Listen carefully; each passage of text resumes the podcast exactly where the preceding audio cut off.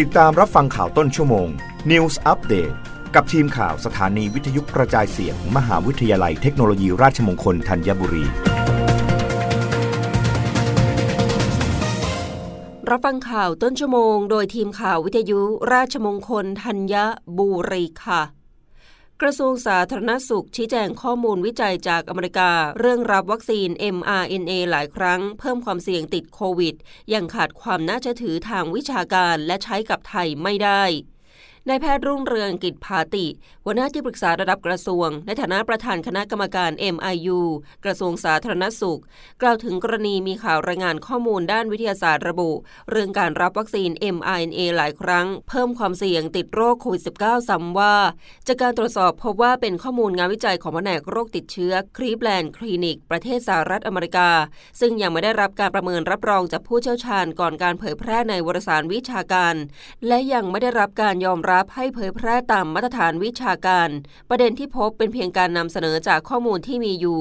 ขาดการวิเคราะห์และสรุปข้อมูล โดยเฉพาะข้อมูลด้านระบาดวิทยาที่สำคัญ พฤติกรรมเสี่ยง พฤติกรรมการป้องกันโรค และประวัติการติดเชื้อร่วมกับการฉีดวัคซีน เนื่องจากการฉีดวัคซีนโควิด -19 เพียงอย่างเดียว ไม่สามารถควบคุมการแพร่ระบาดของเชื้อ หรือการติดเชื้อได้อย่างมีนัยสำคัญ สิ่งสำคัญก็ต้องร่วมกับพฤติกรรมด้านสุขภาพที่ดีในการป้องกันโรค เช่น การสวมหน้ากากอนามัยในสถานที่สาธารณะ หรือที่ที่มีผู้คนแออัดจำนวนมาก การล้างมือและการเว้นระยะห่าง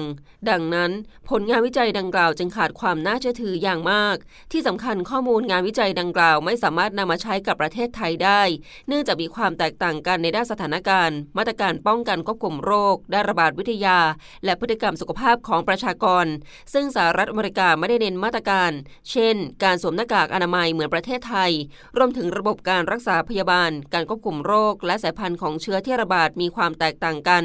อีกทั้งผู้ที่ฉีดวัคซีนโควิด -19 เข็มกระตุ้นมากกว่า 3 เข็มในสหรัฐ เป็นกลุ่มผู้ที่มีพฤติกรรมเสี่ยงสูง มีโอกาสติดเชื้อซ้ำได้มากกว่ากลุ่มที่ไม่ได้รับการฉีดเข็มกระตุ้น อย่างไรก็ตามผลการศึกษาดังกล่าวมีประโยชน์ในแง่สนับสนุน ให้มีการศึกษาเพิ่มเติมเรื่องการฉีดวัคซีนโควิด -19 เข็มกระตุ้นอย่างรอบด้านมากขึ้น โดยเฉพาะในกลุ่มเสี่ยงที่เป็นผู้สูงอายุ หรือมีโรคประจำตัว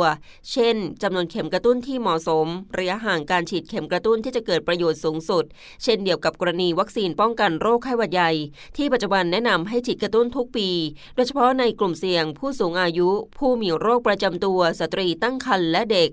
รับฟังข่าวครั้งต่อไปได้ในต้นชั่วโมงหน้า กับทีมข่าววิทยุราชมงคลธัญบุรีค่ะ รับฟังข่าวต้นชั่วโมง News อัปเดตครั้งต่อไป กับทีมข่าวสถานีวิทยุกระจายเสียง มหาวิทยาลัยเทคโนโลยีราชมงคลธัญบุรี